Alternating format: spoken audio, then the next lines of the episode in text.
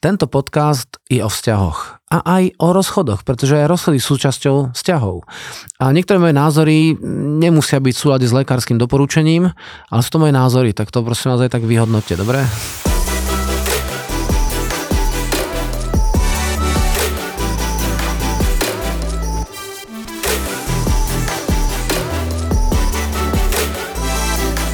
Odišiel odo mňa, ani sa nerozlúčil, je to hajzlík, ale fur mi leží v tej hlave. Proste nie nie sa zbaviť tej myšlienky po tom rozchode. Ja som to taká unavená, ja som to taký vyčerpaný, mne sa teraz nedarí, nájsť si babu proste e, není možné, pretože furt som uviaznutý v tej situácii. No, v čom je ten problém? No, ten problém je v tom, že tá mysel ti furt podsúva tú myšlienku, že by som ho tam chcel má toho človeka, že už tam není a proste furt sa v tom človek vrta, vrta, vrta, vrta a nevie sa to zbaviť. Ne? Takže mnoho ľudí hovorí, čo mám robiť?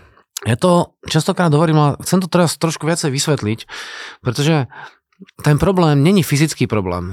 Mnoho ľudí sa to snaží vyriešiť ako fyzicky, napríklad alkoholom a ono to je trošku funguje, pretože keď sa nad tým zamyslíš, keď sa človek ožere, tak e, je tak otrávený, že nemá čas riešiť nič iné. Mnoho ľudí sa snaží to vyriešiť e, práškami, takže skočí e, k psychiatrovi a ten psychiatr podľa definície nevie, že je to psychiatr, to znamená psyché je duša a treos je liečenie, takže psychiatr je nieč, niekto, kto má liečiť dušu, ale mnoho z nich, e, nechcem teraz zadať všetkých do jedného vreca, ale mnoho z nich dajú prášky a tie prášky to majú ako vyriešiť. Čo vyrieši tej prášky? Čo v skutočnosti prášky robia? Prášky utlumujú de facto tie reakcie. A ja viem, že to niekto, niekto to môže veriť a, a aj to chápem proste, že dám si prášok a ten problém akože zmizne ale on skutočne nezmizne, pretože mňa to vnútri furt trápi. A keď ten prášok prestane akože reagovať, tak sa to znovu prebudí. Takže nenáhodou trošku lepšie to vyriešiť poriadne. Nenáhodou trošku lepšie to zvládnuť tak, že sa na to pozriem tak, ako treba a ten problém zmizne. Pretože to naozaj chceš. No, zmizne problém, nie tá situácia, že keď sa nad tým zamyslíš, čo je to vlastne tá mysel? Čo, No v slovníku, keď tvorí slovník e, slovenského prápisu, tak pri slove mysel je napísané úložisko pre myšlienky. A teraz čo to sú myšlienky? No myšlienky sú to, čo zažívaš a potom sa to uloží v tej tvojej mysli. Takže jednoduché krátke cvičenie. Keď teraz zavrieš oči a povieš si, kde je hranica toho, čo teraz vnímam. Hej, máš zavreté oči a čo vidíš? Tak vidíš možno tmu, možno tam vidíš čierno a možno tam vidíš nejaké príbehy životné. A kde je tá hranica toho tvojho premýšľania? No ľudia hovoria, že nikde. Že to je ako nekonečný vesmír. A v tom tvojom nekonečnom myšlienkovom vesmíre máš všetko, čo si zažil. Všetko. Hej? Dobré, zlé, príjemné, nepríjemné, praktické, nepraktické. Je to jedno. Všetko tam proste je. A keď sa dívaš na nejakého toho, toho parťáka, to jedno, či je to v biznise, v práci, šéfa, alebo naozaj v oblasti toho, toho rodin, tej rodiny, že som s niekým chodil, teraz spolu tvoríme, tvoríme, tvoríme a teraz je to pekné. Že? A čo je na tomto pekné? No na tom je pekné to, že sme si povedali, že chceme spolu niečo vytvoriť. A paradoxne, že tá láska, je vlastne ten pocit tej lásky, je odmena za to tvorenie. Takže mám nejakú predstavu, dobre, naozaj reálne predstavu o tom, ako vyzerá moja nejaká, dajme tomu, priateľka. Dobre? A ja osobne som si túto predstavu nakreslil, keď som mal 9 rokov. Naozaj, som išiel do školy tedy, som sa z Brna presťahoval 9 rokov na Slovensko, vtedy to doplník pri Banskej Bystrici. A dodnes si pamätám, ako som v družine si kreslil svoju manželku. je to sranda, no. Takže to som ja robil. A ja som, niekto to má inak, dajme tomu. No a podstatné je to, že potom, keď si vysnívaš toho ideálneho partnera, partnerku, tak sa na ňu dívaš vo svojej mysli, vo svojej predstave a potom, keď sa objaví, tak máš taký divný pocit, že tam je niečo správne. Ale to jediné, čo je správne, je, že ten človek je ten ideálny podľa tvojich predstav. On je vždycky ideálny podľa tvojich predstav. Len nie všetky predstavy sú úplne racionálne, vieš. Problém mnohých vzťahov je to, že tá ideálna predstava vychádza z predstavy mojej mamy a tá mi to naimplantovala počas môjho detstva, a neviem koľkokrát do mojej mysle a teraz to je to, čo si myslím, že je správne. Ale tak vôbec nemusí byť správne. To, čo je dôležité, aby to bola skutočnosti tvoja predstava. A keď toho človeka objavíš, tak aby to bolo to, čo ty chceš vyrobiť. A teraz, keď to máš vytvorené, ten človek sa tam nejakým spôsobom objaví, ono nejakým spôsobom človek tými myšlienkami tie veci priťajú, že? Komplexne. Aj s tou pozitivitou, ale aj s tou negativitou. Tak hovorím, ježiš, toto je presne ono. Ale keďže na druhej strane tiež človek a tiež to má svoje predstavy, tak ty sa snažíš tie predstavy nejako zladiť. Ak sa nám podarí tie veci zladiť, tak začneme ten vzťah spolu tvoriť. A toto je v tom vzťahu akože to najkrajšie obdobie. To dobývanie. Keď ju ešte nemám a ju musím pozvať najskôr do kina, potom na nejakú uh, dovolenku alebo výlet, potom plánujeme, kedy bude prvý sex a už keď máme potom sex, tak potom druhý sex a potom plánujeme nejaké spoločné bývanie. Toto celé môže trvať kľudne aj čo rok, hej? ale mám z toho dobrý pocit, pretože to tvorím. Ja to naozaj vytváram. A práve tá tvorivosť tohto mi dáva ten pocit tej zamilovanosti. Uh, vieš, tá láska to nejako, že nejaká náhodná emócia, ktorá len tak z nedazajky príde, to príde preto, lebo to tvoríš. Pretože máme všetci svoje sny a svoje túžby, za ktorými chceme kráčať. Vo vlasti tých vzťahov to proste je to, čo chceme. No sranda je to, že keď ty niečo tvoríš, tak máš tomu super vzťah. Všimli si, na čo má postavené niektoré tie hobby markety tú reklamu? Že keď to robíš ty, tak to miluješ. Keď si to postavíš ty, máš tomu vzťah. Malé deti majú radi svoje hračky, ktoré, ktoré keď budujú alebo keď to, keď to stavajú, tak sa s tým dobre proste žijú. Ja mám do dneska Lego Formule 1, ktoré som si sám postavil a mám to na chalupe, je mi to ľúto vyhodiť. Prečo? Lebo som to proste vyrobil ja. Takže tá tvorivosť nejaké veci, ktorú ty naozaj ako človek urobíš, máš tomu iný vzťah, a keď to dostane zadarmo. Proste ako si váži človek to, čo má zadarmo? No neváži si to, že? Takže tá, tá láska je skutočnosti odmena za to, že tvoríš ten vzťah. Na problém toho vzťahu presne v tom, že keď to prestaneš tvoriť, tak ono to prestáva existovať. Hm? To prestáva existovať.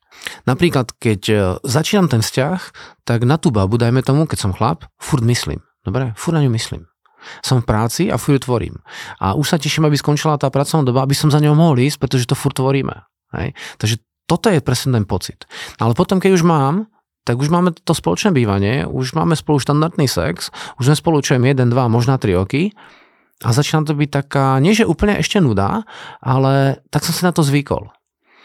A keď som si zvykol na toho partnera, tak som prestal dobývať.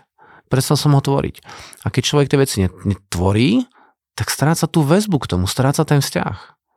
A potom sa môže stať to, že namiesto, aby som šiel s tou mojou, možno už manželkou alebo, alebo priateľkou do kina alebo na výlet alebo na nejakú tvorivú aktivitu, tak zostanem v práci a pracujem. A v práci tiež musím nejaké veci robiť. A je tam, dajme tomu, nejaká iná kolegyňa a teraz začnem s ňou laškovať a začnem sa dopúšť takých prehreškov voči tomu, čo som predtým robil. A práve toto je moment, kedy začína ten vzťah, ktorý mám doma, chladnúť. Ale prečo chladne? Iba preto, že to tvorím niekde inde. Hm. A potom sa možno stane to, že tá druhá strana to vytuší, vycíti, alebo sa tam stane niečo väčšie a povie, dosť, toto ma už proste nenaplňa, pretože si stále v práci a nechodíš domov a keď si doma, tak si podráždený a furt do mňa skáčeš a furt si hen taký, hen taký, hen taký, preto to končíme. Ups.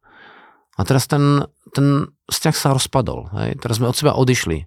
A som teraz sám doma, či už po, po dni po týždni a furt proste nad tým premýšľam. Furt mi to z hlavy, hlavy nevie vyliesť.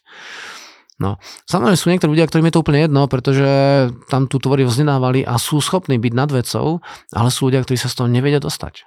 Furt proste mu to v tej hlave vrta.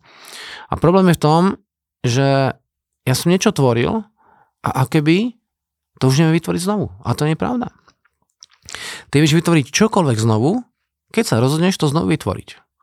A ono je naozaj praktické vytvoriť znovu ten istý vzťah, ako hľadať si nového partnera. A to je ten kľúč tej tvorivosti. Takže dívaj sa na tú svoju priateľku, priateľa, manžela, manželku alebo aj deti v tom, že dneska začal nový deň a čo dneska spolu vytvoríme. A keď máš toto 20, 30, 40 rokov, tak budeš vidieť, ako ten život je naplnený. A keď to prestaneš tvoriť, tak si povieš, OK, nevyšlo to, pretože ciele mojej partnerky a ciele mňa, dajme tomu, sú tak rozdielne, že tvoriť niečo spoločné je vlastne nemožné. Ale toto by si nemal zistiť po 20 rokoch. Dobre, to by si mal zistiť možná po roku, možná po pol roku, dobre, možná po dvoch rokoch. A potom je lepšie od toho odísť. Čiže mám teraz jeden príklad, že spolu proste chodili nejakých radové 5 rokov, ale on videl, že to nie je úplne optimálne. A on povedal, tak už sme proste spolu 5 rokov, tak sa zoberme. A teraz aj rodina to povedal, tak zobrali. No už keď si ju bral, tak vedel, že to proste, aká je ona. Dobrá obchodníčka, ktorá mu to celé predala, ale keď sa mala starať o tú domácnosť, tak on vedel, že proste nerobí doma rada poriadok, nerada varí a ten servis pre toho manžela ona nemá. Ale on to vedel. Vieš. Takže potom sa po roku museli rozviesť a takže boli spolu nejakých 6 rokov ale je to škoda, pretože keď v tom je, že uh, nejaké deti sú v tom, tak sa to potom už ťažko vieš, dáva do poriadku. Tie deti potom majú pocit, že tá rodina nie je celistvá, ale základ spoločnosti je naozaj rodina.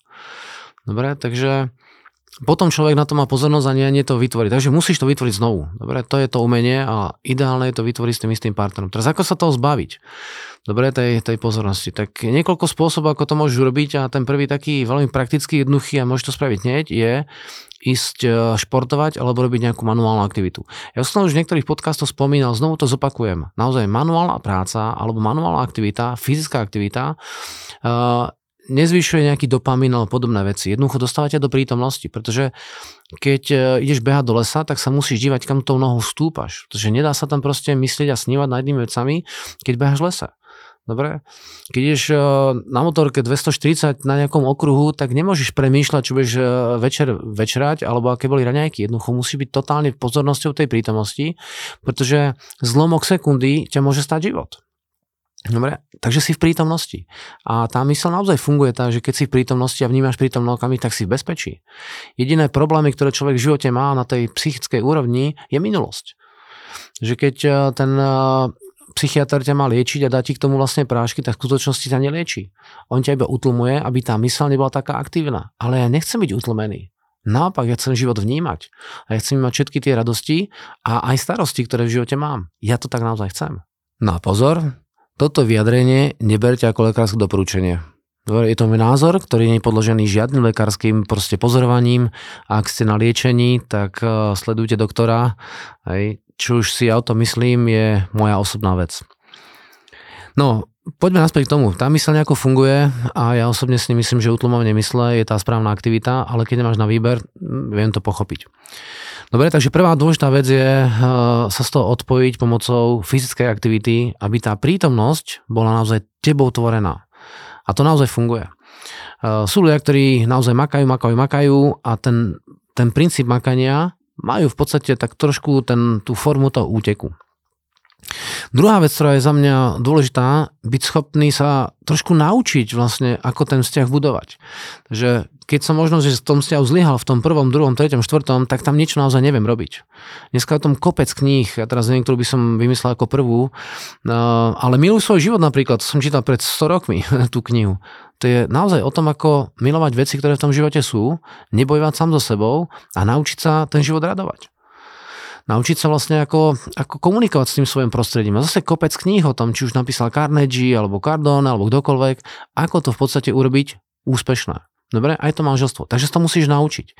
A dobrá kniha je tá, ktorá ti dá odpovede na to, čo sa ti v živote stalo a to zistíš tak, že po nejakom čase pár možná strán, možná kapitol, príde moment, aha, no jasné, teraz som to už pochopil, už chápem, prečo uh, sa ona chovala tak, to som robil týmto a týmto.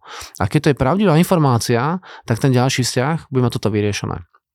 Dobre, takže prvá vec, ak sa chceš toho zbaviť, tak je to manuálna fyzická aktivita. Druhá vec, sa to proste nauč a to sa dá naozaj naučiť, to ti naozaj garantujem, že sa to dá naučiť. A tretia dôležitá vec je, keď to fakt nejde, tak musíš spraviť terapiu. A terapia znamená liečenie. A teraz ako chceš liečiť duševný problém? Ako chceš liečiť mentálny problém? Že musíš pochopiť, ako tá mentálna stránka toho života funguje. A na to potrebuješ niekedy odborníka. Ne?